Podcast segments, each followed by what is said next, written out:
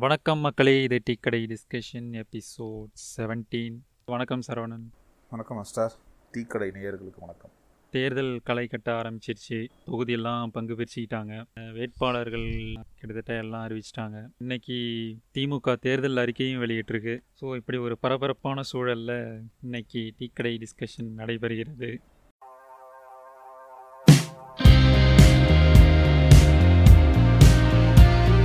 நீங்கள் கேட்பது டீக்கடை பாட்காஸ்ட்.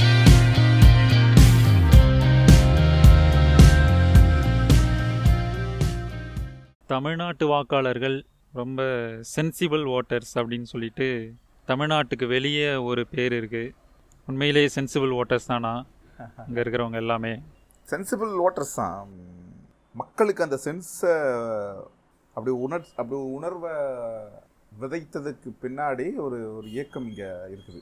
சமூக. அரசியல் இயக்கம் அதுக்கு வித்திட்டு இருக்குது. இன்னைக்கு நம்ம ஒட்டுமொத்த தமிழ்நாட்டு மக்களையே ஒரு ஒரு ஒரு- ஒரு ரிடில் இருக்குல்ல ஒரு புதிர். காலையில எழுந்தா கந்த சஷ்டி கவசம் கேட்குறான் எல்லாம் இது பண்ணுறான் ஆனால் ஆனால் அந்த அடையாளத்தோட வர ஒரு கட்சியை மட்டும் அவனால் ஓட்டு போட்டு ஜெயிக்க வைக்க முடியல. அதுக்கு டெபாசிட் கூட கொடுக்குமா டெபாசிட் கூட திருப்பி கொடுக்க மாட்டேன்ற அந்த நிலைமைக்கு இருக்குது அப்படின்னா ஆமாம் ஒட்டு ஒரு ஹோல்சமாக பார்க்கும்போது ஒரு சென்ஸ் ஒரு சென்சிட்டிவான ஒரு சென்சிபிளான ஒரு டெசிஷன்ஸ் தான் என்றைக்குமே தமிழ்நாட்டு மக்கள் எடுக்கிறாங்க. பட் அதோட பேக்ரவுண்டை நம்ம கொஞ்சம் ஆராய போனால் இதுதான் நம்மளுக்கு அதுக்கு ஒரு இயக்கம் தேவைப்பட்டிருக்கு. வாக்காளர்களை தக்க வச்சுக்கிறதுன்னு ஒன்று ஒன்று இருக்குது இப்போ ரெண்டு பெரிய கட்சிகள் இருக்கிற உறுப்பினர்களோட இது பார்த்தீங்க அப்படின்னா அதை அந்த உறுப்பினர்களே வந்து அவங்களுக்கு விழுற அந்த நாற்பது சதவீத ஓட்டில் வந்து ஒரு பெரும்பங்கு அவங்க அவங்களே கவர் பண்ணிடுவாங்க. அப்போ மிச்சவங்கள தான் கேன்வாஸ் பண்ண வேண்டிய இடத்துல கட்சிகள் இருக்குது. அதை இந்த பெரிய கட்சிகள். அப்போ இவங்க ரெண்டு பேருமே வந்து சுழற்சி முறையில் வந்துக்கிட்டு இருந்தாலும் இவங்க ரெண்டு பேரும் வந்து இந்த மாதிரி சக்திகள் ஊடுருவதுக்கு பெரிதும் வாய்ப்பு கொடுக்கல. ஸோ இப்படி இப்படி ஒரு மல்டிப்புள் டைமென்ஷனோட பார்த்தா தமிழ்நாட்டு மக்களும் சரி தமிழ்நாட்டு கட்சிகளும் சரி இந்த நா இந்த நார்த்துலேருந்து எக்ஸப்ஷனலாக இருக்கிறதுல சென்சிபிளாக தான். ஆமாம் மூடத்தனமான பிரச்சாரங்கள்லாம் இங்கே எடுபடல தமிழ்நாட்டில். நம்ம இந்துக்களாக ஒன்றிணைவோம் அப்படி இப்படின்னு என்னென்னமோ சொல்லி பார்க்குறாங்க. ஆனால் இங்கே அதெல்லாம் எடுபட மாட்டேங்குது. இவங்களுக்கு இந்த மக்களுக்கு வந்து தெரியுது எந்த கட்சி ஆட்சிக்கு வந்தால் என்ன பண்ணும் அவங்களோட திறமை என்ன? அவங்களோட ஒர்த்து என்ன அப்படின்றது நம்ம மக்களுக்கு தெரிஞ்சிருக்கு. பெரும்பாலும் இங்கே ஊர்லலாம் பார்த்தோம்னா ஓட்டு போடாமலாம் இருக்க முடியாது ஊரில். பார்க்குறவங்கலாம் கேட்பாங்க என்ன ஓட்டு போட்டியா? ஓட்டு போட்டியான்னு. ஓட்டு போடலன்னா உட்காந்து அப்போவே கிளாஸ் எடுக்க ஆரம்பிச்சிடும் அவங்க பெருசாக படிச்சிருக்க மாட்டாங்க. விவசாய கூலிகளாக தான் இருப்பாங்க. எலெக்ஷன் நடந்துச்சுன்னா அன்னைக்கு வேலைலாம் இப்போ வேலைக்கு பெரும்பாலும் போக மாட்டாங்க. கண்டிப்பாக எல்லாமே ஓட்டு போட்டுருவாங்க. நம்ம நகரங்களில் இப்போ சென்னை மாதிரியான இடங்களில் கூட அப்பார்ட்மெண்ட்டை விட்டு வெளில வர மாட்டாங்க. அவ்வளோ சீக்கிரம் ஓட் போடுறதுக்கெல்லாம். எல்லாம் லஞ்சம் வாங்குறாங்க ஊழல் பண்ணுறாங்க அப்படின்ற அந்த மைண்ட் செட்டில் இருப்பாங்க.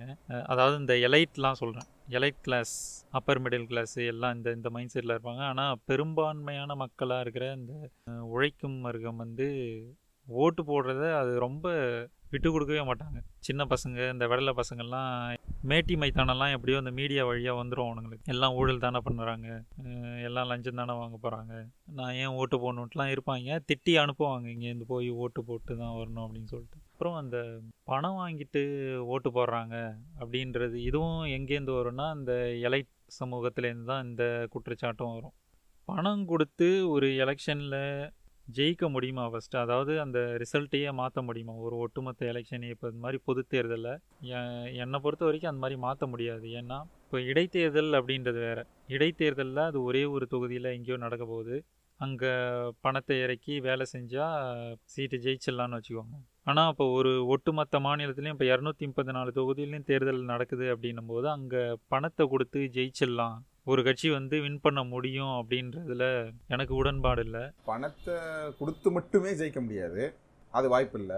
அப்படி அப்படி ஒரு வெற்றி வாய்ப்பு பெற முடியுமான்னு கேட்டால் பெற முடியாது. அப்படின்னா பாஜக என்னைக்கும் ஜெயிச்சிருக்கலாம் ஏன்னா அவங்க ப- அவங்ககிட்ட இல்லாத பணம் இல்லை. அப்புறம் பாஜகவே வந்து அப்படி போய் பணத்தை முதல்ல செலவழிக்க மாட்டாங்க. ஏன்னா கள நிலவரம் என்னன்னு தெரியாமல் போய் வாரி இறைக்க முடியாது. நமக்கு அந்த ஓட்டு வரும்னு தெரிஞ்சு அதுக்கான ஒரு பேஸ் நம்ம உருவாக்குனதுக்கு பிறகு தான் பணமே செலவழிக்கப்படும் இல்லை பொதுவாக தேர்தல்களில் கோடிக்கணக்கில் பணம் புரளதான்னு கேட்டால் ஆமாம் புரளுது. ஆட்சியில் இருந்த கட்சிகளாக இருந்தாலும் சரி இல்லை இருக்கிற கட்சியாக கரண்ட்டில் இருக்கிற கட்சியாக இருந்தாலும் சரி செலவழிக்கப்படுது. நீங்கள் நேர்காணல் போனாலே அது தலைவரே ஓப்பனாக தான் கேட்பாப்புல. எவ்வளோ செலவு பண்ண முடியும்? பணம் ஒரு ரோல் பே பண்ணுது கண்டிப்பாக பணம் பண பண வரத்துன்னு ஒன்று இருக்குது முதலாளிகள்கிட்ட இருந்து பணம் வருது பணம் செலவழிக்கப்படுது. அப்போ இந்த செலவழி இந்த பணம் செலவு இந்த எக்ஸ்பெண்டிச்சர் வந்து எங்கே போய் சேருது அப்படின்னா வாக்காளர்களுக்கு பணம் கொடுக்கறதுல பெரும்பான்மையான ப- பங்கு போகுது பணம் வாங்குறாங்க பணம் இது பண்ணுறாங்க ஆனால் அது மட்டுமே வந்து இந்த தேர்தல் வெற்றியை நிர்ணயிக்காது. ஆனால் சில இடங்களில் அது ஒரு ரிஸ்க் ஃபேக்டராக இருக்கும். அது நம்மளுக்கே தெரியும். இப்போ வந்து இந்த இடம் இந்த இடம் கொஞ்சம் வீக்காக இருக்குது அப்படின்னா அந்த இடத்துல ஜெயிக்கிறதுக்கு க- கட்சி அதிகமாக செலவு பண்ணும். இப்போ இது யார் தொடங்குறாங்களோ தொடங்கி வச்சவங்க வந்து அதுக்கு அடுத்த வரவங்களுக்கும் ஒரு நிர்பந்தத்தை ஏற்படுத்திடுறாங்க. இதை நம்ம பண்ணாம விட்டா ஓட்டு போயிடுமோ? அப்படின்ற ஒரு நிர்பந்தம். அதனால் அது கொடுக்கப்படுது. அந்த பணம் மக்களும் வாங்குறாங்க.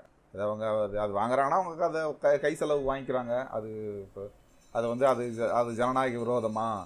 அப்படிலாம் நம்ம போய் அவங்கள்ட்ட போய் இது ஃபிலாசபி பாடம்லாம் எடுத்துகிட்டு இருக்க முடியாது. பொலிட்டிக்கல் ஆமாம். ஆமாம் ஊரில் பணம்லாம். கொடுத்தா வாங்கிக்குவாங்க. அது அது எப்படின்னா எந்த கட்சி சார்பாக அவங்க இருக்காங்களோ அந்த கட்சிக்கிட்டேருந்து தான் வாங்குவாங்க. அதிமுக காரங்க அப்படின்னா அதிமுகவுலேருந்து கொடுக்குற பணத்தை வாங்கிக்குவாங்க. திமுக காரங்கன்னா. திமுகலேருந்து கொடுக்குற பணத்தை தான் வாங்கிக்குவாங்க. மாற்றி கொடுத்தா வாங்க மாட்டாங்க. இல்லை நான் திமுகவுக்கு போட மாட்டேன். எனக்கு வேண்டாண்டுவாங்க இந்த மாதிரி ஒரு நேர்மைத்தன்மை இங்கே இருக்குது. மாற்றி வாங்குறவங்க கூட ஓட்டுன்றது போது வந்து அவங்களுக்கு வந்து அது அது அது அவங்க எதுக்கு பழக்கப்பட்டிருக்காங்களோ அதுக்கு தான் அந்த சின்னத்துக்கு தான் போய் குத்த போகிறாங்க ஒரு பணத்தை வாங்கிட்டு இதுக்கு போடலாமா அதுக்கு போடலாமா அப்படின்னு அவங்க போட மாட்டாங்க. ஏன்னா ஏன் சொல்கிறோம் அப்படின்னா ஒரு ஒரு வெகுஜன உளவியல்லேருந்தே இதை பார்க்கும்போது பணம் கொடுக்குறவன் வந்து நம்மள அந்த பணத்தை காட்டி தான் ஓட்டை வாங்க பா- பார்க்குறான்றது அவங்களுக்கே தெரிஞ்சிருச்சு. அதுலேயே அவங்க புரிஞ்சுக்கிட்டாங்க. எதுக்கு ஓட்டு போடுறோம் அவ்வளோதான் நம்ம காலங்காலமாக எதுக்கு ஓட்டு போட்டுக்கிட்டு இருக்கோம்? எந்த சின்னத்துக்கு போடுறோம்?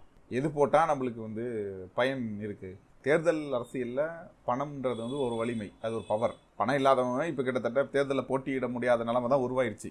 அந்த அதுதான் அதுதான் யதார்த்தம். அப்படி பணம் மட்டுமே வச்சு அவங்க வந்து எல்லாத்தையும் கைப்பற்ற இது சாதிச்சிட முடியுமான்னு கேட்டால் அது முடியாது. ஏன்னா மக்கள் வந்து இந்த எந்த கட்சியோட அவங்க வந்து அசோசியேட் ஆயிருக்காங்களோ எந்த கட்சியோட அவங்க பாண்ட் பாண்ட் ஆயிருக்காங்களோ அவங்க அந்த கட்சி மூலயமா தாங்கள் பயனடைந்ததாக அவங்க நம்புகிறாங்க இப்போ திமுக ஓட்டு போடுறவங்க கிட்ட நீ போய் கேட்டீங்க அப்படின்னா அவங்க அதுக்கான சாதகங்கள் எடுத்து சொல்லுவாங்க. சும்மா நீங்க அஹ், அப்படி வந்து அதாவது இந்த இந்த அரசியல் தன்மையற்ற ஒரு ஒரு ஒரு இதுன்றது வந்து இந்த நகர்ப்புறங்களில் தான் நம்ம பார்க்க முடியும். ஆமாம். அங்க நீங்க இப்ப பேச்சு கொடுத்தீங்கனாலே வந்து எதுவும் ஒண்ணு அது அது அந்த செய்தியில உண்மை இருக்கா அது அது ஆராயப்படுதா அப்படின்றதெல்லாம் இல்லாம அவங்க ஏதோ ஒரு விஷயத்த நம்புறாங்க. நம்புறாங்கன்னா அது அவங்க நேரடியா தொடர்பு ஆயி- நேரடியா சம்மந்தப்பட்டிருப்பாங்க இது எனக்கு கிடைச்சிருக்குது இது இதுதான் நடந்திருக்குது அப்படின்னு வந்து அந்த கட்சியோட அப்போ இப்போ இந்த இந்த ரெண்டு பெரிய கட்சிகளோட நிர்வாகம்ன்றது வந்து அடிமட்ட லெவலில் வந்து ரொம்ப ஸ்ட்ராங்காக இருக்கிற ஒரு அமைப்பு. கட்டமைப்பே வந்து ரொம்ப ஸ்ட்ராங்காக இருக்கும்.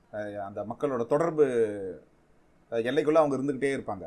ரொம்ப எங்கேயோ இருந்து கான்டாக்ட் பண்ணுற மாதிரிலாம் இருக்காது. அப்போ அவங்க என்னது அந்த கட்சி அந்த ஆட்சியோட பயன்களை அவங்க நேரடியாக அனுபவிக்கிறாங்க. அதை வந்து அவங்க அதை உணர்றதுனால தான் அவங்க அதுக்கு ஓட்டு போடுறாங்க. அது அந்த அந்த சின்னத்துக்கு போய் போடுறது. இன்னொன்று வந்து உணர்வுபூர்வமாக பிணைக்கப்பட்ட ஒரு ஒரு ஃபேக்டரும் இதில் இருக்குது நான் சூரியன் தான். சாவர வரைக்கும் சூரியன் தான். சாவர வரைக்கும் ரெட்டலை தான். அதை நீங்கள் என்ன வேணால் சொல்லிட்டு போங்க. அது நீங்கள் எடப்பாடியை சொல்லிட்டு போங்க. அது நீங்கள் யார் வேணால் அதை சொல்லிட்டு போங்க. அதை பற்றி எனக்கு கவலை இல்லை. நான் இப்போ எம்ஜிஆரை பார்த்தேன். நமக்கு அவர் தான். அவர் மூஞ்சி இருக்கிற வரைக்கும் நான் போட்டு போக போகிறேன் இன்னும் கொஞ்சம் காலம் தான் இருக்க போகிறேன் நான் அதே போட்டு போயிடுறேன். அப்புறம் என் பிள்ளைங்க அது என்ன யோசித்து போடுதுங்களோ அதை போட்டுக்கிட்டோம். இதெல்லாம் ஆனால் அதை அதை அப்படி சொல்லுவாங்க. வீட்டுக்குள்ளே ஆனால் சொல்லி கொடுப்பாங்க. இதுக்கு தான் நீ போடணும். ஆனால் அது உண்மைதான். அந்த உணர்வுபூர்வமான ஒரு பாண்டிங் அது தலைவர்களோட அந்த சின்னத்தோட அவங்களுக்கு ரெட்டலையை பார்த்தா ரெட்டலையை விட்டுட்டு வேறு எதுக்குமே போடணும்னே தோணாது. இப்போ எங்கள் ஊர் மக்கள்லாம் ஃபுல்லாக எல்லாம் ரெட்டலை குரூப் தான். அதிமுக குரூப் இன்னும் எம்ஜிஆரை நினச்சிக்கிட்டே இருக்கிறக்கெல்லாம் அந்த ரெட்டலையை விட்டுட்டு வேறு எதுக்கும் போடாதுங்க. அதுக்கு கை போவாது. அந்த அளவுக்கு ஒரு உரு உணர்வுபூர்வமாக அதில் ஒன்றி இருப்பாங்க இது இது ஒரு வகையில் இந்த இந்த பிஜேபி மாதிரியான கட்சிகள் அந்நிய கட்சிகள்லாம் உள்ளே வராமல் தடுக்கிறதுல இது ஒரு பெரிய ஃபேக்டராக ப்ளே பண்ணுது வெறும் எஜுகேட் மட்டும் ஆயிட்டு இருக்கிறதுனால முற்றிலும் அவன் அரசியலை விட்டு நிற்க நீங்கி நிற்கிறான் நீங்கள் வெறும் பொலிட்டிசைஸ் மட்டும் எஜுகேட் அந்த இந்த வேல்யூஸ்லாம் இருக்குல்ல இப்போ இந்த இந்த இந்த டெமோக்ராட்டிக் வேல்யூஸ்லாம் ஒன்று இருக்குது வாக்குன்றது வந்து. இந்த இந்த மாதிரி எஜுகேஷன் இல்லாததுனால அந்த வெறும் பொலிட்டிக்கல் அந்த அந்த பாண்டிங் மட்டும் இருக்கிறதுனால அவங்க இதை இப்போ பெருசாக பொருட்படுத்து இப்போ ரெண்டும் ஒரு சேர நடக்கும்போது இது கொஞ்சம் கொஞ்சமாக அது மாறதுக்கான வாய்ப்புகள் இருக்குது எனக்கே இப்போ இப்போ தெரிஞ்சே வந்து அது இரஸ்பெக்டிவ் ஆஃப் பார்ட்டிஸ் எந்த பார்ட்டிக்கு போகிறான்றது இல்லாமல் கொஞ்சம் வளர தலைமுறை வந்து அந்த பணம் வாங்குறதுல கொஞ்சம் அவங்க அவங்க முரண்பட்டு நிற்கிறாங்க அதாவது கண்ணுக்கு தர்ற அங்குன்றும் இங்குன்றமாக மற்றபடி பொதுவெல்லாம் வாங்க தான் செய்கிறாங்க அது படித்தவன் படிக்காதவெல்லாம் எல்லாம் பட் இந்த இந்த மாற்று அரசியல் பேசுகிறவங்க எல்லாருமே அதை முன்வைக்கிறது தான் ஓட்டுக்கு பணம் கொடுக்கக்கூடாது ஓட்டுக்கு அதில் ஒரு இன்னொரு சிரிப்பு கூட உண்மை என்னென்னா முதல்ல அவங்களால செலவு பண்ண முடியாது. மாற்று அரசியல்னு உள்ளே வரவங்க அவ்வளோ பெரிய செலவுலாம் பண்ண முடியாது. அதனாலேயே அதான் அதனாலேயே வந்து வேணான்றாங்க. அதான் உண்மை. ஆனால் மாற்று அரசியல்னு சொல்லி யார் வந்தாலுமே அந்த ஒரு தொகுதிக்குன்னு ஒரு சில குறிப்பிட்ட செலவுகள் பண்ண தான் வேண்டியது இருக்கும். அவங்களோட நிதி திரட்டல் அவங்க பண்ண தான் வேண்டியது இருக்கும். வெளியில் நம்ம அவங்க ஆயிரம் பேசினாலுமே உள்ளுக்குள்ளே ஒரு நெருக்கடி இருந்துக்கிட்டே இருக்கும் அவங்களுக்கு நம்ம அண்ணா கூட ஒரு இதில் ஒரு கூட்டத்தில் பேசியிருப்பாரு. காங்கிரஸ்காரங்க அப்போது ஓட்டுக்கு அஞ்சு ரூபா பணம் கொடுக்குறாங்க அப்படின்றத பற்றி பேசியிருப்பாரு. இந்த வெங்கடாஜலபதி படத்தை வச்சு சத்தியம் வாங்குறாங்க அப்படின்னு சொல்லிட்டு. ஓட்டுக்கு பணம் கொடுக்குறதுன்றது அந்த நாள்லேருந்தே நடந்துக்கிட்டு தான் இருக்குது. அந்த நாளில் அந்த பழைய விகடன் கார்ட்டூன்லாம் எடுத்து பார்த்தா அப்போவே அதெல்லாம் வந்திருக்கு. என்னென்னா இந்த பணம் கொடுக்கறது வந்து ஏதோ திமுக தான் ஆரம்பித்து விட்ட மாதிரி இந்த திருமங்கலம் ஃபார்முலா அப்படி இப்படின்லாம் சொல்லுவாங்க. அரசியல் நேர்மைக்கு எடுத்துக்காட்டாக இன்னமும் முன்வைக்கிற காமராஜர் காலத்தில் காமராஜர் கட்சிக்காக ஒரு ஓட்டுக்கு அஞ்சு ரூபா அந்த காலத்திலே கொடுத்துருக்காங்க. இதெல்லாம் மறைச்சிடுறாங்க இவங்க. ஓட்டு கொடுக்கறது காசு கொடுக்கறதுனா என்ன? இப்போ இப்போ தான் நடந்துக்கிட்டு இருக்கிற மாதிரி என்னமோ பத்து இருபது வருஷமாக நடந்துகிட்டு இருக்கிற மாதிரி. இப்போ கூட வந்து திமுக சொல்லும் போது வந்து திமுக என்னைக்குமே அதை செலவு பண்ணுறதுக்கே கொஞ்சம் அஞ்சு கொடு கட்சி அது இந்த மாதிரி இந்த விஷயத்துங்களுக்கு. இப்போ மாநாடு பொதுக்கூட்டம் இதுக்கு இதுக்கெலாம் செலவு பண்ணுவாங்க. இதுவே அதை நிர்பந்தத்தின் பேரில் தான் கொடுக்குது அப்படின்னு ஒரு ஒரு ஒரு இது இருக்கும். அதை நீங்கள் உள்ளூர் உள்ளூர்லேயே கொஞ்சம் அலசனாலே தெரியும். காசு யாருக்கிட்ட இருந்துப்பா அதிகமாக வருது? அப்படின்னு கேட்டாலும் அதிலே தெரிஞ்சது எங்கே இவங்க கொடுக்குறாங்க? அப்படின்னு தான் சொல்லுவாங்க. ஓட்டு தான் போட வேண்டியதாக இருக்குது. நடுநிலைன்றது என்ன? இந்த இன்னைக்கு நடுநிலைவாதிகள் நான் வந்து நடுநிலைவாதி அப்படின்னு சொல்லிட்டு. அந்த நடுநிலையாளர் அதாவது நடுநிலைமை அந்த அந்த அந்த சொல்லுக்கான ஒரு தார்மீகத்தையே அவங்க வந்து கெடுத்துட்டாங்கன்னு வச்சுக்கோங்க. சொல்லி சொல்லி. நடுவு நிலைமை அப்படின்னா என்ன அப்படின்னா வந்து உனக்கு நீ விசாரிக்கிற ஒரு விஷயம் இல்லை உன்னோட உன்கிட்ட ஒரு விஷயம் வந்து ஒரு ஜட்ஜ்மெண்ட்டுக்கோ எதுக்கோ ஒன்று வருதுன்னும் போது வந்து எங்கேயும் பிறழாமல் எந்த பக்கமும் பிறழாமல் ரெண்டு பக்கமும் ஆராய்ந்து நீதி யாருக்கு போய் சேரணும்னு சொல்கிறது தான் நடுவுநிலைமை எண்ட் ஆஃப் த டே அந்த நடுவுநிலைமையில அப்படியே அவர் சென்டர் நட்டு சட்ட சென்டிஸ்டாக உட்காந்துட்டு இருக்க முடியாது. நீதி யாருக்குன்னு சொல்லிடணும். இந்த பக்கமா அந்த பக்கமா அவ்வளவுதான். நடுவுநிலைமைன்றது ப்ராசஸ் தான் நடுநிலைமை. அந்த நீதியை சொல்றதுக்கு எடுத்துக்கிறதுக்கு ஒரு ப்ராசஸ் நடக்குதுல்ல? அதுதான் நடுநிலைமை. ஆனா நம்ம இங்க இருக்கிற நடுநிலையாளர்கள்லாம் என்ன பண்றாங்க அப்படின்னா அந்த ஆட்டத்தை கலைக்கிறது அப்புறம் வந்து இந்த அவங்களுக்குள்ள ஒரு அஜெண்டா இருக்கும் பர்சனலான ஒரு அஜெண்டா இருக்கும். பட் அதை அவங்க வெளில. சொல்லிக்க மாட்டாங்க. நம்ம கண்டுபிடிச்சிருவோம். பட் அதை கடைசி வரைக்கும் அவங்க வந்து ஒத்துக்க மாட்டாங்க. பட் அந்த பர்சனல் அஜெண்டாவை எப்படி எப்படிலாம் ஒரு சாஃப்ட் எப்படி எப்படிலாம் அதை எந்தெந்த விதத்தெல்லாம் அதை கன்வே பண்ணலாம்? எப்படி எப்படிலாம் அதை கன்வே பண்ணலாம்? அப்படின்றத அவங்க பண்ணிக்கிட்டு இருப்பாங்க. மதிவண்ணன் ஒரு ரைட்ரு எழுத்தாளர் அவர் அவர் சமீபம் ஒரு போஸ்ட் போட்டிருந்தாரு. இந்த மாதிரி வந்து அவர் ஒரு ஹிண்ட்டு கொடுத்தாரு. நம்ம நம்ம உஷாராக இருக்கிறதுக்கு. என்ன சொன்னால் டிவி சேனல்ஸில் வந்து நம்மவர்கள் யாராச்சும் உள்ளே இருந்தாங்க அப்படின்னா தொகுப்பாளர்களாவோ இல்லை நெறியாளர்களோ வச்சுருந்தாங்கன்னா அவங்க வந்து மக்களுக்கு புரிய வைக்கிறதுக்காக வந்து ரெண்டு விஷயமாக யூஸ் பண்ணுவாங்க. ஒன்று சமூக செயற்பாட்டாளர் அப்படின்னு போட்டால் அது நம்ம ஆளு. நம்ம புரிஞ்சுக்கணும் அவர் நமக்காக தான் பேச வர்றாரு அப்படின்னு. இந்த சமூக ஆர்வலர் ஒருத்தர் போடுறாங்க அது அது நம்ம ஆள் கிடையாது. அது வந்து ஒரு ஹிண்ட் அது அவங்க ஹிண்டாக பயன்படும். அந்த மாதிரி வந்து டிவியில் இப்போ நீங்கள் சொன்னது தான் ஞாபகம் வந்து இந்த டிவியில் நடுநிலையாளர் அப்படின்ற பேரில் பிஜேபி ஆட்சிக்கு வர்றதுக்கு முன்னாடி அந்த காலத்துலேருந்து இருக்கிறவனுங்க யாருன்னு பார்த்தா இவனுங்க எல்லாமே வந்து வலதுசாரி ஆட்கள். காங்கிரஸ் வந்து ஒரு ஒரு அற பார்ப்பனிய கட்சியாக இருக்கிறதுனால இவனுங்க காங்கிரஸ் பண்ணுற எல்லாத்தையும் இவனுங்களால் வள வரவேற்கவும் முடியல. அது பண்ணுற எல்லா விமர்சிக்கவும் முடியல. அதனால் என்ன பண்ணுறாங்க இவங்களுக்கு வேறு வழி இல்லாமல் இவனுங்க நடுநிலையாளராகவே அந்த மீடியாவில் அப்படியே மெயின்டைன் பண்ணியிருக்காங்க. காங்கிரஸ்க்கு சார்பாகவும் இல்லாமல் காங்கிரஸை எதிர்க்கவும் இல்லாமல் அப்படியே இருந்திருக்காங்க.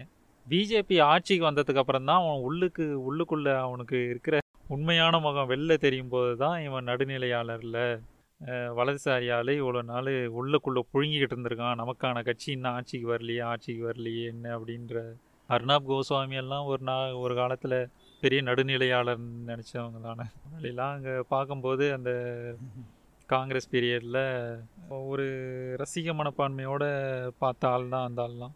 அர்ணாப் கோஸ்வாமின்றது வெளியே தெரியுது. எல்லாம் கிட்டத்தட்ட நைன்டி பர்சன்டேஜ் பேர் இந்த மாதிரி தான் வந்திருக்கானுங்க. அது அது ஏன் தமிழ்நாட்டில் அதை அது ரொம்ப டக்குன்னு கண்டுபிடிச்சிட முடியுது அப்படின்னா தமிழ்நாட்டு அரசியல் களம் அப்படி அந்த மாதிரி ஒரு களம். இந்த இந்த கள இந்த இதில் இதில் களமாடினவர்கள் எல்லாருமே இந்த இந்த எதிர்நிலைகளை பேசியே அரசியல் மயப்படுத்தினவங்க எல்லாருமே நம்மள ஆரியம் விசஸ் திராவிடம் பேசி அப்பட்டமாக இந்த சைடு இருக்கிறோம் அப்பட்டமாக அவங்க அந்த சைடு இருக்கிறாங்க அப்படின்றத பேசியே இப்போ இதில் யாரும் உருட்டுனவங்க கிடையாது. உருட்டிக்கிட்டு ஒரு அதுவும் இல்லாமல் இதுவும் இல்லாமல் ஒரு ஷேப்பில் அந்த மாதிரி இந்த வேலையை யாரும் பண்ணாதனால நம்ம இதை இதை தொடர்ந்து பார்த்துக்கிட்டு வரவங்க இதை தொடர்ந்து இதை நம்ம படிச்சுக்கிட்டு வரவங்க இந்த அரசியலை ஃபாலோ பண்ணிக்கிட்டு வரவங்க அதை நம்மளுக்கு ஈஸியாக க கண்டுபிடிச்சிடலாம். அப்போ பெரியார்கிட்ட கேட்பாங்க அந்த- சமயத்தில் இப்போது இப்போ அதே இந்து தான் மாபெரும் தமிழ் கனவு போட்டுதுன்னு வச்சுக்கோங்களேன். ஆனால் அப்போ என்ன சொல்லுவார் அப்படின்னா என்ன எழுதுறது? பத்திரிக்கை தொடங்கியாச்சு. என்ன எழுதுறது? அப்படின்னு கேட்டேன் அப்போ அதனால் அவர் என்ன சொல்லுவார் அப்படின்னா இந்துல செய்தியை பாரு. அதில் என்ன போட்டிருக்கானோ அதுக்கு எதிராகிடுது இல்லை அவன் எது எதெல்லாம் பேசுகிறானோ அதெல்லாம் நம்மளுக்கு எதிரானது தான் அவன் எதெல்லாம் ஆதரவுன்றானோ அது நம்மளுக்கு எதிராகிடும் சிம்பிளாக முடிச்சுக்கோ. அப்படி அப்போ இந்த மாதிரியே ஒரு அவர் பேசி பேசி இந்த மாதிரி இந்த இந்த எதை எதிர்நிலையில் எதை வந்து அப்சல்யூட்டாக நீ ஒதுக்கி வைக்கணும் அதை அதை ஒரு வாதத்துக்குனே உள்ளே கொண்டு வரக்கூடாது. அது அதை நீங்கள் உள்ளே கொண்டு வந்ததுன்னா நம்ம நம்மளோட நோக்கங்கள் டைல்யூட் ஆக ஆரம்பிச்சிடும் ஆக்சுவலாக இங்கே இப்போ பண்ணி இப்போ இப்போ நடுநிலையாளர்கள்னு பேசிகிட்டு இருக்கிறவங்க எல்லாருமே இந்த திராவிட இயக்கத்துக்குன்னு ஒரு மரபு இருந்ததுன்னா அந்த மரபை எப்படியாச்சும் வந்து டைல்யூட் பண்ணணும். டைல்யூட் பண்ணுறதுனால பலனடைய போகிறவர்கள் யார் அப்படின்னா அது நடுநிலையாளர்கள் தான். அந்த நடுநிலையாளர்கள்னு சொல்லிக்கிட்டு அந்த அவங்க எந்த பின்னணியிலேருந்து வராங்களோ அந்த பின்னணியில் இருக்கிற அந்த கூட்டம் தான் அதுக்கு பலனடைய போகுது. ஏன்னா இந்த அரசியல் எதுவுமே தெரியாதவன் என்ன பண்ணுவான்னா இந்த நடுநிலைவாதத்துக்கு இரையாயிடுவான். ஆமாம் ஆமாம். அதுதான் இங்கே பிரச்சனை. இப்போ நானே அதெல்லாம் இப்போ நானே அதெல்லாம் ஃபேஸ் பண்ணியிருக்கிறேன். இல்லை ப்ரோ அது இருந்தாலும் அவர் சொல்கிறதெல்லாம் கரெக்டாக தானே இருக்குது. இதை தான் அந்த நடுநிலையாளர்கள் பண்ணோம் என்ன பண்ணணும்னா நம்ம ஒரு ஒரு டிஸ்கோர்ஸ் நம்ம ஒரு உரையாடல் நிகழ்த்திட்டு இருக்கிறோம்ல இந்த சமூகத்தை சார்ந்து இந்த அரசியல் சார்ந்து நம்ம ஒரு உரையாடல் நிகழ்த்தி அந்த அந்த உரையாடல் பக்கம் மக்களை ஈர்க்கிறதுக்கு இளைஞர்களை ஈர்க்கிறதுக்கு நம்ம ஒரு அஜெண்டாவோட செயல்படுறோம்ல. அந்த அஜெண்டாவை சிதைக்கிறது தான் அவங்களோட அஜெண்டா. அது என்ன எப்படி சிதைக்கப்படுது அப்படின்னா இந்த மாதிரி வந்து சந்தர்ப்பத்துக்கு தகுந்த மாதிரி ஒரு விவாதங்களை எழு எழுப்பிக்கிட்டு அதுக்கு பின்னாடி எல்லாரையும் ஓட வைக்கிறது. அது பின்னாடி ஓடுறவன் என்ன நினைப்பான் அப்புறம் இதுக்கு பின்னாடி தான் ஓடிக்கிட்டு இருப்பான். சும இது சுமந்த் என்ன சொல்றாரு? கேட்டி ராவன் என்ன சொல்றாரு? இது இப்படியே தான் ஓடிக்கிட்டு இருப்பான். நம்ம விட்டுருவோம். நம்ம நம்ம விஷயத்த விட்டுருவோம். பெரியார் பெரியார் மட்டும்தான் அதில் டிவேட் ஆகாத ஒரே ஆள். சலைக்கவே அவர் சலைக்கிறதே கிடையாது. அவர் பார்ப்பனர்களுக்கு பதில் சொல்கிற விதமே வேறு மாதிரி இருக்கும். ஏன்னா அவருக்கு ஒரு அஜெண்டா இருந்தது அவர் பின்னாடி எல்லாரையும் ஓட வச்சார். இப்போ நம்ம என்ன பண்ணிட்டோம் அப்படின்னா நமக்கு ஒரு அஜெண்டா நமக்கு பெரியார் கூட கற்றுக் கொடுத்துட்டு போன ஒரு ஒரு அரசியல் முறை இருக்குது அதை நம்ம இன்னும் பெருசுப்படுத்தாமல் போனதன அந்த விளைவு என்ன அப்படின்னா இப்போ இளைஞர்கள் வந்து அந்த இந்த சின்ன சின்ன இன்சிடென்ட்டுக்கு ஈல்டாக ஆரம்பிச்சிட்டாங்க. அது அது என்னன்றது. நம்ம அஜெண்டாவை அவனோட ஒட்டுமொத்த நோக்கம் அவனுக்கு பின்னாடி இருக்க அந்த இயக்கம் இந்த சமூக அமைப்பு முறை இதை பற்றி தான் நம்மளோட இந்த நம்மளோட இந்த கழுகு பார்வைன்றது வந்து அந்த மாதிரி பசங்களுக்கு வரதில்லை. நடுநிலைவாதிகள் பண்ணுறது என்ன அப்படின்னா நடுநிலைவாதிகள்னு தங்களை காமிச்சிக்கிறவங்க என்ன பண்ணுறாங்கன்னா இப்போது பத்து வருஷமாக திமுக ஆட்சியில் இல்லை. நியாயமாக யாரை விமர்சிக்கணும்? பத்து வருஷமாக ஆட்சியில் இருந்தவங்கள தான் விமர்சிக்கணும். அதிமுகவும் விட்டுறாங்க. பத்து வருஷமாக எந்த கட்சி ஆட்சி பண்ணிகிட்டு இருக்கோ இப்போ ஆட்சியில் இருக்கிறத விட்டுட்டு திமுக உட்காந்து ஃபுல்லாக விமர்சிக்கிறது. அது இப்படி பண்ணுது இப்படி பண்ணுது. பத்து வருஷத்துக்கு முன்னாடி இதை நீங்கள் சரி பண்ணல இப்போ சொல்கிறீங்க இந்த திமுக வெறுப்பு அப்படின்றது குறிப்பாக அந்த இளைஞர்கள்ட்ட அரசியல் ஆழமான அரசியல் புரிதல் இல்லாத இளைஞர்கள்ட்ட வெகுவாக பரவி இருக்குது. இது இதை நாம எப்படி பார்க்கறது? என்னன்னா இது ஒரு அஜெண்டா தான். இது ஒரு பிராமணிக்கல் அஜெண்டா இது ஒரு செயல் திட்டம். இந்த இந்த இந்த திமுக எதிர்ப்பு முகாம்னு ஒரு முகாமை உருவாக்கி அது நேரடியாக பிஜேபியாக தான் இருக்கணும்னு அவசியம் கிடையாது. பல்வேறு இந்த மறு வச்ச முகாம்கள்லாம் இருக்கும். அவங்க பல்வேறு பெயர்களில் உள்ளே வருவாங்க. தமிழ் தேசியம்ன்ற மாதிரி அந்த வழியாக வருது. இல்லை கமல்ஹாசன் இப்போ ரஜினி வழியாக வரதா இருந்தது அவர் ஏதோ தப்பிச்சிட்டாப்ல. அது எனக்கு தெரிஞ்சு ஒரே ஒரு ஒரே ஒரு காரணம் தான் ஒரு இந்த ஒரு வரலாற்று வன்மம் அப்படின்னா திமுக மேலே உருவாகிறதுக்கு ஒரே காரணம்ன்றது வந்து அது அனைத்து சாதியினரும் அர்ச்சகான்ற ஒரு திட்டத்தை கொண்டு வந்தது தான் அதுவே போதுமானது பார்ப்பனிய அந்த கூட்டத்தை எரிச்சல் அடைய செய்வதற்கு. அதனால தான் அதை இன்னும் நம்ம அமுல்படுத்த முடியாமல் இருக்கும். இரநூத்தி இன்னைக்கு தேர்தல் அறிக்கையில் ஸ்டாலின் வந்து அந்த வாக்குறுதியை கொடுக்குறாரு. அந்த நிலைமைக்கு இருக்குது சட்டம் வந்துருச்சு. பார்த்துக்கோங்க. சட்டம் வந்துருச்சு. ஆனால் அதை அதை அது வந்து அவங்களுக்கு வந்து பணி நியமனம் இன்னும் வழங்கப்படலை. இப்போ அது ஒன்றே போதும். ஒட்டு- இந்த ஒட்டுமொத்த வெறுப்பை காமிக்கிறதுக்கே. எது வந்து சட்டத்தால் அதாவது இந்த சமூகத்தால் எது மாற்ற முடியல நடக்குமோ அது சட்டத்தால் பண்ணுறானுங்களே அப்படின்ற ஒரு ஒரு அப்புறம் அதோட மரபு. அதோட அந்த லெகசி போய் பின்னோக்கி போய் பார்த்தோன்னா அது பெரியார்கிட்ட இருந்து ஆரம்பிக்குது அப்புறம் அண்ணா கிட்ட இருந்து தொடருது. அது கலைஞர்கிட்ட இருந்து வந்து இப்போ இவங்கெல்லாம் வந்து அவங்களோட அந்த அரசியல் இந்த சூத்திர இழிவை ஏதோ ஒரு வகையில் நீக்கிறதுக்கான முயற்சிகளை அவர் தொடர்ந்து மேற்கொண்டுக்கிட்டே வர்றாங்க. ஏதோ ஒரு வகையில் அது அது வந்து வெளிப்படை இப்போ பெரியார் மாதிரி ரொம்ப வெளிப்படையாத இது பண்ணாமல் அவங்க சட்டத்துக்கு உட்பட்ட இந்த இந்த வரம்புக்கு உட்பட்டு என்னென்னலாம் கொஞ்சம் பண்ண முடியுமோ என்னென்னலாம் காம்ப்ரமைசஸோடு சேர்த்து என்ன பண்ண முடியுமோ அதெல்லாம் பண்ணுறாங்களா அந்த முயற்சிகள். இந்த முயற்சிகள் இன்னொரு வெஞ்சன்ஸு அப்புறம் இப்போ பெரியார் இயக்கங்கள் அப்படின்னு சொல்லப்படுற எல்லா இயக் சிறு சிறு இயக்கங்கள் அந்த தலைவர்கள் ஏன்னா அவங்க தான் ரொம்ப அந்த காட்டமாக காத்திரமாக பேசுறது. அவங்க அவங்க மோஸ்ட்லி வந்து திமுகவோட அசோசியேட்டடாக இருக்கிறது. இது இன்னொரு ஆத்திரம். இப்படி ஒட்டுமொத்த ஏன் அதை இயக்கமாகவே பார்க்கும்போது அது இந்த மாதிரி வந்து இந்த பார்ப்பனிய இந்த இந்த கூட்டத்துக்கு ஒரு ஒரு பொலிட்டிக்கல் இந்த ஒட் பாலிட்டிக்ஸில் இருக்கிற ஒரு ஒரு ஒரு வயரியாக அது இருக்கிறதுனால அதை வீழ்த்தணும். அதை அதை வீழ்த்தணும் அப்படின்னா இப்போ நேரடியாக நான் இப்போ போர் புரியும் போது அவன் என்னை மட்டும் எதிரியாக பார்ப்பான். இப்போ நான் நான் எதிரி முகத்தோடு நான் செயல்படுறதுக்கு நான் தயாராக இருக்கிறேன். பட்டு இது நடந்துக்கிட்டே இருந்தால் அதை வீழ்த்த முடியாது. அப்போ அது பல முனைகளில் வீழ்த்தணும். பல முனைகளில் அதுக்கான அந்த வெறுப்பு பிரச்சாரங்களை உருவாக்கணும் அப்படின்னா அது அது ரொம்ப காலமாக இருக்குது. அந்த பிரச்சாரம் வந்து ரொம்ப காலமாக தான் போயிட்டு இருக்குது அது. அது வெவ்வேறு வடிவத்தில் வரும். அப்போ அந்த விமர்சனங்களெல்லாம் வந்து அது அதை ஆராய தேவையில்லையா அதை அது விருப்பு விருப்பற்று அது திமுக சார்பு சார்பற்ற ஒரு நிலையிலிருந்து அதை நம்ம எடுத்து ஆராய்ந்து அதுக்கு ஒரு நீதி சொல்ல வேண்டாமா? அப்படின்ட்ட சொல்லலாம். ஆனால் அப்படி சொல்கிறதுக்குள்ளேயே நீங்கள் திமுக அழிக்கிறதான் பார்க்குறீங்க அப்போ என்ன பண்ண வேண்டியதாக இருக்குன்னா இப்போ முதல் கடமையாக எது மாறுது? பிரைமரி டியூட்டியாக எது மாறுது அப்படின்னா அந்த இயக்கத்தை காக்கிறதுக்கு அதை அரண் செய்யறதுக்கு தான் நம்ம அது பிரைமரி டியூட்டி எடுத்துக்க வேண்டியதாக இருக்குது. விமர்சனங்களை ரெண்டாவது பட்சத்துக்கு தள்ள வேண்டியதாக இருக்கு.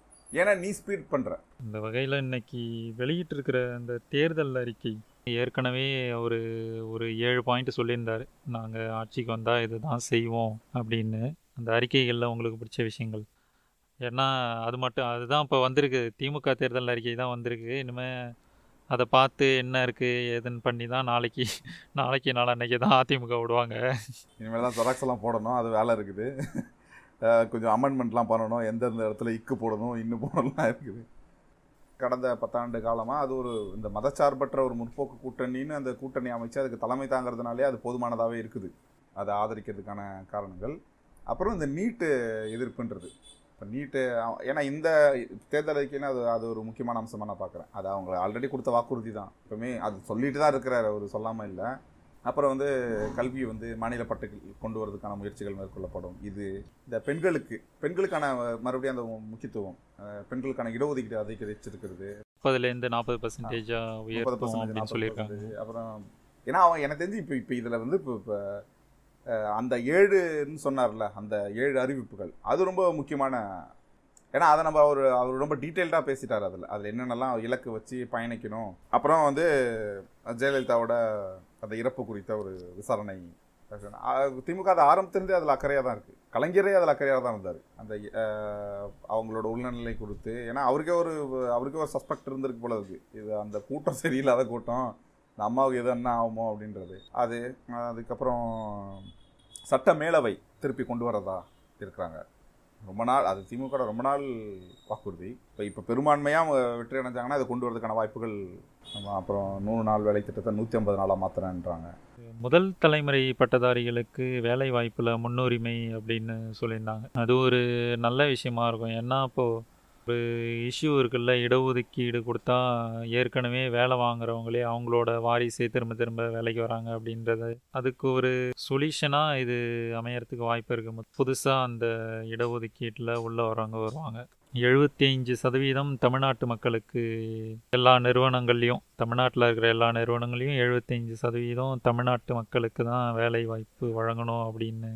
இது ஒட்டுமொத்தமாக இங்கே இருக்கிற தமிழ் தேசிய திராவிட எல்லா இயக்கங்களும் முன்வைக்கிற அந்த ஒரு கோரிக்கை இப்போ அது அது அவங்களும் அவன் அந்த குரல்களெல்லாம் ரெக்கக்னைஸ் பண்ணுற மாதிரி தான் இந்த அறிவிப்பு இருக்குது இங்கே இருக்கிற அந்த சோஷியல் ஜஸ்டிஸ் சிஸ்டத்தை கொஞ்சம் கொஞ்சமாக உடைச்சி உடைக்க ஆரம்பிச்சிட்டாங்க. இப்போ என்னென்னா அந்த அறுபத்தி ஒன்பது சதவீத இடஒதுக்கீடுன்றது கொஞ்சம் கொஞ்சமாக அப்படியே மறைச்சிக்கிட்டு வராங்க. இப்போ அண்ணா யூனிவர்சிட்டியில் அந்த ஒரு ரெண்டு கோர்ஸுக்கு பத்து சதவீத அந்த உயர் ஜாதியினருக்கான இடஒதுக்கீடுலாம் கொடுத்துருக்காங்க. தமிழ்நாட்டில் அதில் இன்னும் ஏற்றுக்கலை அப்படின்ற நிலைமை இருக்கும்போது எப்படி அண்ணா யூனிவர்சிட்டியில் கொடுத்தானுங்கன்னு தெரியல. அண்ணா யூனிவர்சிட்டி மட்டும் கிடையாது பாரதியார் யூனிவர்சிட்டி அப்புறம் இன்னும் ரெண்டு மூணு மனோன்மணியம் சுந்தரா யூனிவர்சிட்டின்னு சொல்லிட்டு அதாவது திருட்டுத்தனமாக கொண்டு வராங்க பாருங்களேன். ஒரு சில கோர்சஸ்க்கு மட்டும் அதாவது அந்த மேல் படிப்புகளுக்கு மட்டும் ஃபஸ்ட்டு கொண்டு வராங்க. இது பெரும்பாலும் யாருக்கும் தெரியாது.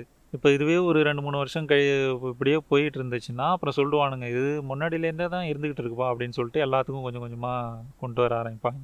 இது வந்து இவங்களுக்கு தெரியாமல் நடக்குது அப்படின்லாம் சொல்ல முடியாது. இவனுங்களுக்கு தெரியும் தெரிஞ்சு ஒன்று நீங்கள் எதுவும் பண்ணக்கூடாதுன்னு மிரட்டி வச்சுருக்காங்க இல்லை அதுக்கு தான் நியமனங்கள் பதவிக்கு நிய நியமிக்கப்படுறார்கள்ல அவங்கள தேர்ந்தெடுத்து தான் நியமிக்கிறாங்க. இதுக்கு அவங்க ஒத்துழைப்பு கொடுக்கணும் அப்படின்னு.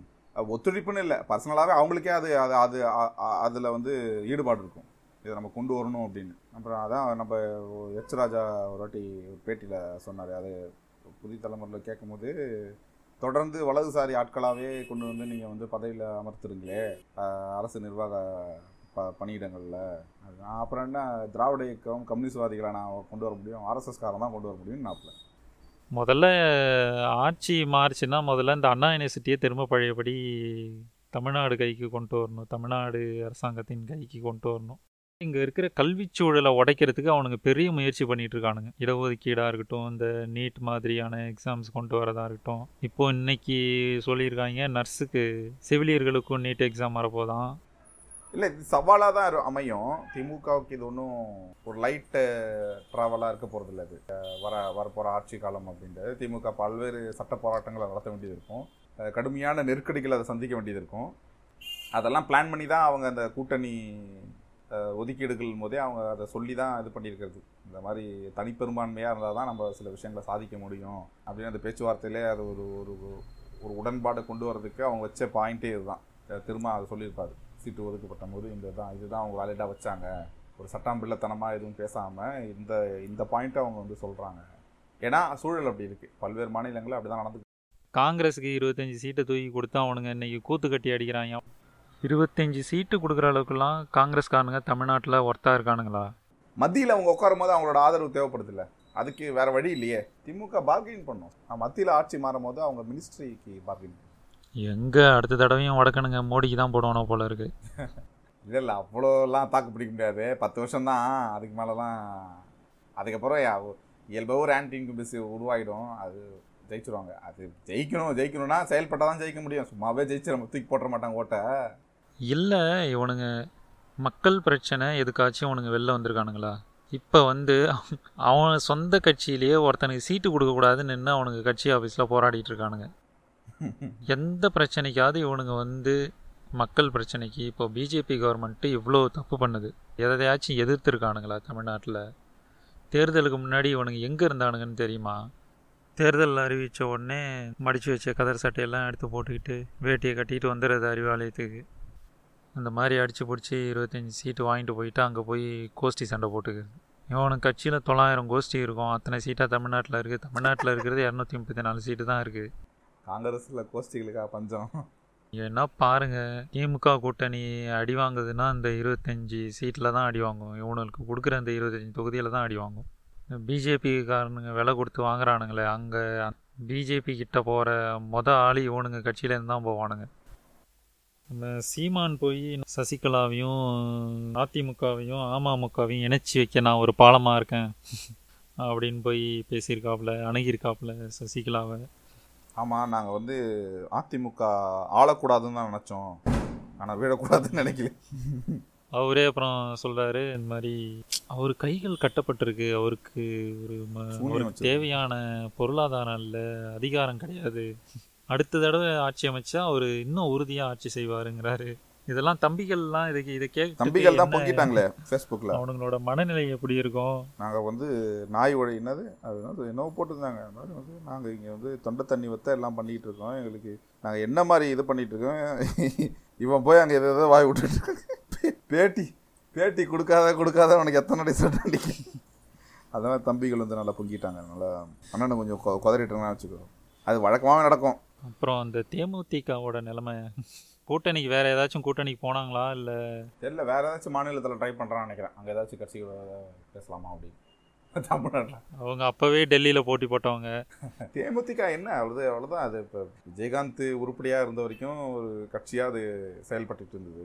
விஜயகாந்த் இருந்தப்பவே கூட அவங்களுக்கு அதான் இங்கே பேசிக்காக பிரச்சனை என்னன்னா இவனுங்க கட்சி ஆரம்பிக்கிறதுக்கு வந்து கொள்கைன்னே ஒன்றே இருக்க மாட்டேங்குது. ஏதோ ஆள் செல்வாக்கு இருக்குன்னா உடனே கட்சி ஆரம்பிச்சிடுறானுங்க. யாரை வச்சு ஆரம்பிச்சாங்களோ அவங்களுக்கு ஏதாவது ஒன்று ஆச்சுன்னா இப்போ இந்த மாதிரி வந்து நிற்க வேண்டியது. கட்சியே ஒரு மாதிரி வீக்காகி முடிய போகிற நிலைமைக்கு வந்துடுது எப்படி இந்த இந்த தேர்தலை தாண்டினா அது கட்சி இருக்காதுன்னு நினைக்கிறேன். ஆமாம்மா. மக்கள் நீதி மையத்துக்கே அதான் நிலமை. பார்வை சமூக அரசியல் பார்வை இல்லை. இங்கே தமிழ்நாட்டில் மட்டும்தான் நீங்கள் அரசியலுக்கு வரணும் அப்படின்னா உங்களுக்கு சமூக பார்வை அவசியமாக இருக்கு. அந்த பார்வை இல்லை. அதை அட்ரஸ் பண்ணுறது இல்லை. அதுதான் இங்கே இப்போ பிரச்சனை இருக்கு. அப்புறம் வந்து இவங்களோட ஒரு இந்த மாதிரி ஒரு பிக் ஜெயன்ஸோட கம்பீட் பண்ணுற அளவுக்கு இவங்க ஆயத்தமாக வரதில்லை அதுவே முதல் இது. கிளை வட்டம் ஒன் ஒன்றியம் மாவட்டம் ஊர் இது பேரூராட்சி ஊராட்சி நகராட்சி இந்த மாதிரி கட்சியோட கட்டுமானத்தில் கவனம் செலுத்துறதே கிடையாது. அது தேவையில்லைன்னு நினைக்கிறாங்க அவங்க. ஏதோ யூடியூப்பில் ட்விட்டரில் வீடியோ போடுறது. சோஷியல் நெட்வொர்க்கை நம்ம கவர் பண்ணிட்டாலே சிஎம் ஆயிலாம் நினைக்கிறாங்க பொழுது ஒரு தேரை இழுக்கிறோம் அப்படின்னா அதுக்கான பவர் போடணும் அதுக்கான ஃபோர்ஸ் போடணும் அப்படின்னா அந்த ஃபோர்ஸை நம்ம வந்து முதல்ல கலெக்ட் பண்ணணும். இந்த அந்த அந்த ஃபோர்ஸ் கலெக்ஷனுக்கு இவங்க இவங்க தயாராகிறதே இல்லை. எந்த ஒரு முன்னேற்பாடுகளும் கிடையாது. சும்மா வா வா வா வில்லேஜையும் விற்க வரும்போது கூப்பிடுவாங்க பார்த்தீங்களா அந்த மாதிரி கூப்பிடுறது. தேர்தல் சமயத்தில் நீங்கள் கவனிக்கப்படுவீங்கன்னு வச்சுக்கோங்க. கமல்னு ஒருத்தர் இருக்கிறாரு. சீமான்னு ஒருத்தர் நிற்கிற சீமான வேணாம் அவர் ரொம்ப நாள் களத்தில் இருக்கிறாரு மற்ற உதிரிகள் கமல் தான் இப்போ அந்த அந்த இடத்துல இருக்காருன்னு வச்சுக்கோங்களேன். அது மாதிரி அப்போ அவங்க அதுக்கு தேர்தல் சமயத்தில் கவனிக்கப்படுறாங்க பட் கட்சி அதுக்கப்புறம் நடக்கணுமே. உங்களுக்கு இலக்கே வந்து ஆட்சி அமைக்கிறதும் முதலமைச்சர் ஆகிறதும் போது அது எப்படி ஒரு கட்சியோட இலக்காக இருக்கும்? அது ஒரு கட்சியோட இலக்காகவே இருக்கா? சரி மாற்றம்ன்றது வந்து எப்படி அது மாற்றம்ன்றது வந்து ஆட்சி அமைச்ச உடனே அதை நீங்கள் மாற்றத்தை கொண்டு வந்துட முடியுமா? அந்த மாற்றத்தை விரும்புறதுக்கான ஒரு மக்கள் திரட்சியை நீங்கள் வந்து ஏற்படுத்தணும்.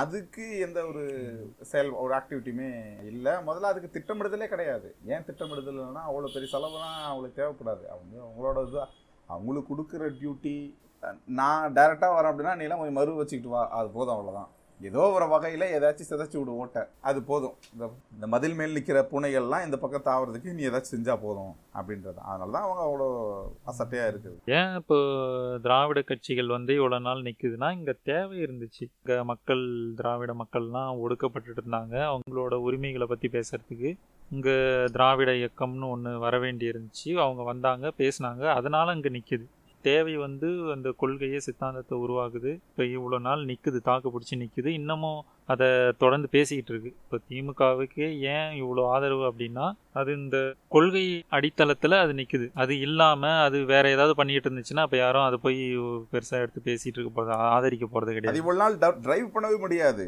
அதுக்கு அப்படி ஒரு க- அதுக்கு ஒரு ஒரு அஜெண்டா இல்லாமல் இருந்ததுன்னா அந்த கட்சி இவ்வளோ நாள் நீடிக்க முடியாது. களத்தில் நிற்க முடியாது. இது புரியாமல் எனக்கு செல்வாக்கு இருக்குன்றதுக்காக வந்து கட்சி ஆரம்பிக்கிறது. இது வந்து விஜயகாந்த் வந்து ஆக்டிவாக இருக்கும்போதே இதுதான் பிரச்சனை. விஜயகாந்த் இல்லாததுனால தான் அந்த கட்சி அப்படி ஆச்சுன்னு சொல்ல முடியாது. அவர் இருக்கும்போதே அந்த டிக்ளைன்லாம் ஆரம்பிச்சிச்சு. அது என்னென்னா உள்ளே ஒன்றும் கிடையாது. எனக்கு ஆள் செல்வாக்கு இருக்குது ஆள் சேர்த்துட்டேன் அப்படின்னா அதுதான் ஒரு தடவை தான் ஒரு எலெக்ஷனில் கிடைக்கும் அவ்வளோதான் அதுக்கு மேலே நீங்கள் என்ன வெளிப்படுத்துறீங்கன்றது தான் இருக்குது அது தேமுதிகவுக்கு வந்து அந்த முடிஞ்சு போச்சு. அவ்வளோதான் மாதிரி சொந்த பந்தங்களுக்கு சொல்ல வேண்டியதுதான் பாக்கி. சரி இப்போ அந்த அதிமுக ஆட்சியை கூட ரொம்ப நல்ல ஆட்சி தானே நடந்துட்டு இருந்தது. அவர் நல்லா தானே ஆட்சி பண்ணாரு அப்படிங்கிறாங்க. ஒரு பக்கச்சார்பு இல்லாமல் இருந்து பார்த்தா கூட இது வந்து நல்ல ஆட்சின்னு சொல்ல முடியுமா? இங்கே நடந்தது. யார் சொல்றா? அவரே சொல்லிக்கிறாரா? இல்லை சீமான் சொல்றாரா? சீமானும் சொல்றாரு. நம்ம முன்னாடி சொன்ன அந்த நடுநிலைகள் வந்து இந்த சோகால்டு நடுநிலைகளும் அப்படி சொல்றாங்க.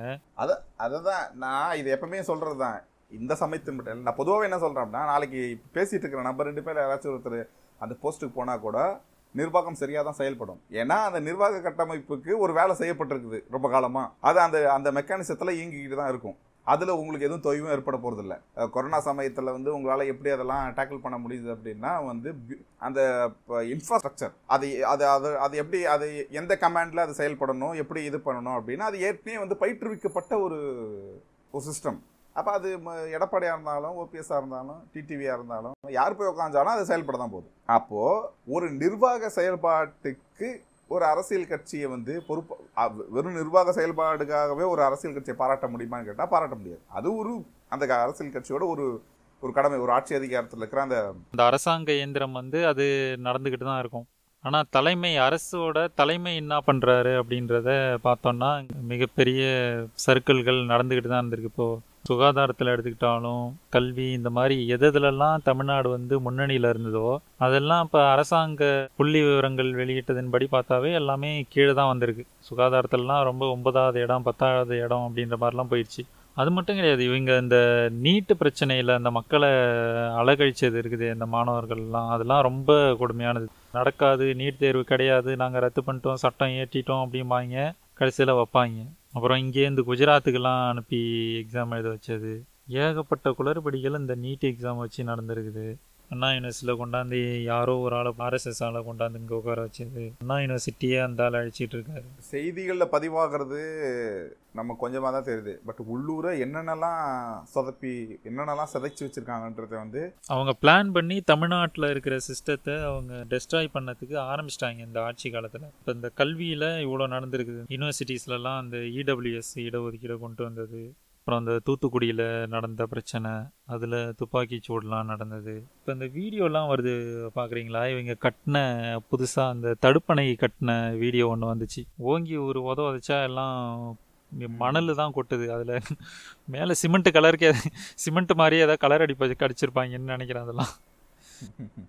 பாலம் கட்டி பாலம் போய் அமைச்சர் போய் திறந்து வைக்கிறப்பயோ புட்டுக்கிட்டு விழுறது. கட்டுமானங்கள் வந்து தரம் இல்லாமல் கட்டப்பட்டிருக்குது. இந்த இந்த ஆட்சியில் தான் அதெல்லாம். அதாவது நிர்வாக குறைபாடு இதெல்லாம். சரியான தலைமை இல்லாததுனால இந்த மாதிரி பாஜக சொல்கிறத கேட்டுக்கிட்டு அவங்களுக்கு அடங்கி நடந்ததுனால இவ்வளோ பிரச்சனைங்க. கான்ட்ராக்ட் எல்லாமே இபிஎஸோட சமந்தி கம்பெனிக்கு கொடுத்துருக்காங்க. இவர் ஓபிஎஸ் அவரோட சொந்தக்காரங்களுக்கு அவங்களுக்கு கொடுத்துருக்காங்க. எல்லா குளறுபடிகளும் நடந்திருக்குதுங்க. இதை எப்படி நல்லாச்சு அப்படின்னு சொல்கிறாங்க அப்படின்றது தெரில மிகப்பெரிய அந்த இது அமைச்சரே வந்து போதைப் பொருட்களை வச்சிருக்கிறது. ம் குட்கா ஊழல் நடந்திருக்குது. இருக்கு அதான் அறிக்கையிலே இருக்கே. இன்னைக்கு என்னோட அறிக்கையிலே பார்த்தீங்கன்னா தெரிஞ்சு இது வரைக்கும் அப்படி ஒரு தேர்தல் அறிக்கையில அப்படி ஒரு அறிவிப்பு வந்திருக்குமா தெரியல. அதிமுக அமைச்சர்களின் ஊழல்களை விசாரிக்கிறதுனே தனி நீதிமன்றம் அமைக்கப்படும் போட்டிருக்காரு. அவங்க கழட்டி விட்ருவாங்கன்னு நினைக்கிறேன் பாஜக காரனுங்க ஆட்சி மாறிச்சுன்னா. முடிச்சுக்கிட்டு திமுக கூட ஒரு சாஃப்ட் கார்னர் ஏற்படுத்துகிறாங்களா எப்படியோ உள்ள வரணும் அவனுங்களுக்கு. தமிழ்நாட்டோட ஒரு எதிர்கட்சியா மாறிடணும். அதான் அவனுங்க நிறையா கிரவுண்ட் லெவலில் ஒர்க்லாம் பண்ணிட்டு இருக்காங்க எங்கள் வீட்டில் ஒரு ஆள் கொண்டு வந்து ஒரு சீட்டு மாதிரி ஒன்று கொடுத்துட்டு போனார். கொடுத்துட்டு போயிட்டாப்ல. நான் ஏதாவது இந்த கும்பாபிஷேகத்துக்கு பத்திரிக்கையா ஏதாவது அந்த மாதிரி இருக்குமான்னு நினச்சேன். அவர் சொன்னதும் பத்திரிக்கைன்னு சொல்லிட்டு தான் போனார். சொல்லிட்டு வச்சுட்டு போயிட்டாரு. நான் போய் எடுத்து பார்த்தேன்னா இவனுங்க ஆர்எஸ்எஸ் காரணங்களோட இது எழுதியிருக்குது. இந்த மாதிரி நாமெல்லாம் இந்துக்கள். நம்மளை இவ்வளோ நாளாக ஐம்பது வருஷம் ஐம்பது அறுபது வருஷமாக திராவிட கட்சிகள் வந்து இந்துக்களுக்கு எதிரான மனநிலையில் ஆட்சி பண்ணிட்டு இருக்கு. நம்மளை ஒன்று சேர விடலை. அவங்க வந்து முஸ்லீம்களுக்கு சப்போர்ட் பண்ணுறாங்க கிறிஸ்டியன்ஸுக்கு சப்போர்ட் பண்ணுறாங்க இத்தனை வருஷத்துக்கு முன்னாடி இவ்வளோ கிறிஸ்டியன்ஸ் இருந்தாங்க இவ்வளோ முஸ்லீம்ஸ் இருந்தாங்க இவ்வளோ இந்துஸ் இருந்திருக்காங்க. இப்போ பாருங்க இந்துக்களோட வளர்ச்சி விகிதம் குறைஞ்சிருச்சு. முஸ்லீம்களோட எவ்வளோ பேர் வளர்ந்துருக்காங்க பாருங்க கிறிஸ்டின்ஸ் எவ்வளோ வளர்ந்துருக்காங்க பாருங்க அப்படின்ட்டு அந்த மக்கள் தொகையெல்லாம் போட்டு அவங்க எண்ணிக்கை அதிகமாகிற மாதிரியும் இந்துக்கள் எண்ணிக்கை குறையிற மாதிரியெல்லாம் இந்த மாதிரிலாம் அதில் போட்டிருக்காங்க. அப்புறம் திமுக என்னன்னா இவனுங்க சொல்றதுக்கு எதுக்கும் இவனு இவனுங்க இவனுங்க சொல்றதுக்கும் எதுக்கும் திமுகவுக்கு சம்பந்தம் இருக்காது. ஆனா எல்லாத்தையும் கொண்டு போய். திமுக ஆமாம் எல்லாம் இந்த இந்த ஆட்சி தான் காரணம். அப்படி நம்ம இந்துக்களாக நம்ம எல்லாமும் ஒன்று சேரணும் நமக்கான அதிகாரத்தை பெறணும் அப்படி இப்படின்னு அதில் போட்டிருக்காங்க அந்த இதில் நோட்டீஸில். இது மட்டும் கிடையாது. நீங்கள் இப்போ இந்த டவுன் பக்கம் போய் பக்கத்தில் பெரிய சிட்டி கிடையாது. இந்த டவுன் பக்கம்லாம் போய் பார்த்தீங்கன்னா அதாவது கடையில் போய் வாங்கும்போது அப்படியே பக்கத்தில் நின்று வாங்கிட்டு இருப்பாங்க. அப்படியே நைஸாக பேச்சு கொடுப்பாங்க. இந்த பிஜேபிகாரனுங்க என்னங்க தம்பி இந்த ஐம்பது வருஷமாக என்ன பண்ணுறாங்க எல்லாம் நம்ம ஆளுங்களை அமுத்தி வச்சுக்கிட்டு அவனுங்களுக்கு தான் சப்போர்ட் பண்ணிகிட்டு இருக்காங்க. அப்படின்ற மாதிரி அப்படியே நைஸாக பேச்சு கொடுக்குறாங்க. இது எப்படா இவ இப்படிலாம் பண்ணுறாங்கன்னு பார்த்தா அவனுக்கு கிரவுண்ட் லெவலில் இந்த மாதிரிலாம் பண்ணுறாங்க கூப்பிட்டு அவங்களுக்கு பயிற்சிலாம் கொடுக்குறாங்க. அதுதான் அவங்க வந்து அவங்களோட அவங்களோட செயல்பாடுகளே எப்படி இருக்கும் அப்படின்னா சிறு சிறு குழுக்களாவே அப்ரோச் பண்றது. ம். ரொம்ப பெரிய பெருசா இது பண்ணாம சின்ன சின்னதா அப்படியே ஊடுருவது அது எங்கள் ஊருக்கு வந்தது தான் எனக்கே ஆச்சரியமாக போச்சு. எப்படா இங்கெல்லாம் ஊடு நுழைஞ்சானுங்க அப்படின்ற மாதிரி. அந்த மாதிரி அவனுங்க கிரவுண்டில் இறங்கி வேலை பண்ணிகிட்டு இருக்கானுங்க நாம் வந்து அவனுங்கள சும்மா நினச்சிடக்கூடாது. இப்போது அந்த மாதிரி இந்த நோட்டீஸ் வந்து ஒரு ஆயிரம் பேர் படிக்கிறானுங்கன்னு வச்சுக்கோங்களேன். ஏற்கனவே அந்த மைண்ட் செட்டில் இருக்கிறவனுக்கு ஆயிரத்தில் ஒருத்தன் இந்த மாதிரி வந்தானா கூட அவனுக்கு ஒரு பெரிய வெற்றி தான். அதெல்லாம் கெயின் தான். அதுக்கு வந்து அதுக்கு ஆட்சி மாற்றம்ன்றதுல ஏதாச்சும் சொல்யூஷன் இருக்கான்னு கேட்டால் அதுக்கு எதுவும் இல்லை. இல்லை அவனுங்க பொய் புரட்டெல்லாம் சேர்ந்து அவனுங்க பிரச்சாரம் பண்ணுறாங்க இங்கே திராவிட இயக்கம் என்ன பண்ணுச்சுன்ற ஒரு பிரச்சாரம் இங்கே நடக்குதான்றது தான் நான் கேட்க விரும்புறது. இங்கே ஏன் அந்த மாதிரி ஒன்று நடக்கவே இல்லை? ஏன் இந்த பசங்களுக்கு இதெல்லாம் தெரிய மாட்டேங்குது? இதெல்லாம் நல்லது தானே நல்ல விஷயம் தானே நடந்திருக்கு. அதை சொன்னா எடுத்து சொல்கிறதுக்கு ஏன் இங்கே ஆள் இல்லை? அப்படின்ற நம்ம அடுத்த வாரம் அடுத்த அமர்வுல பேசுவோம் ஓகே மீண்டும் மற்றொரு நிகழ்ச்சியில் சந்திப்போம். நன்றி. நன்றி நன்றி. We'll be right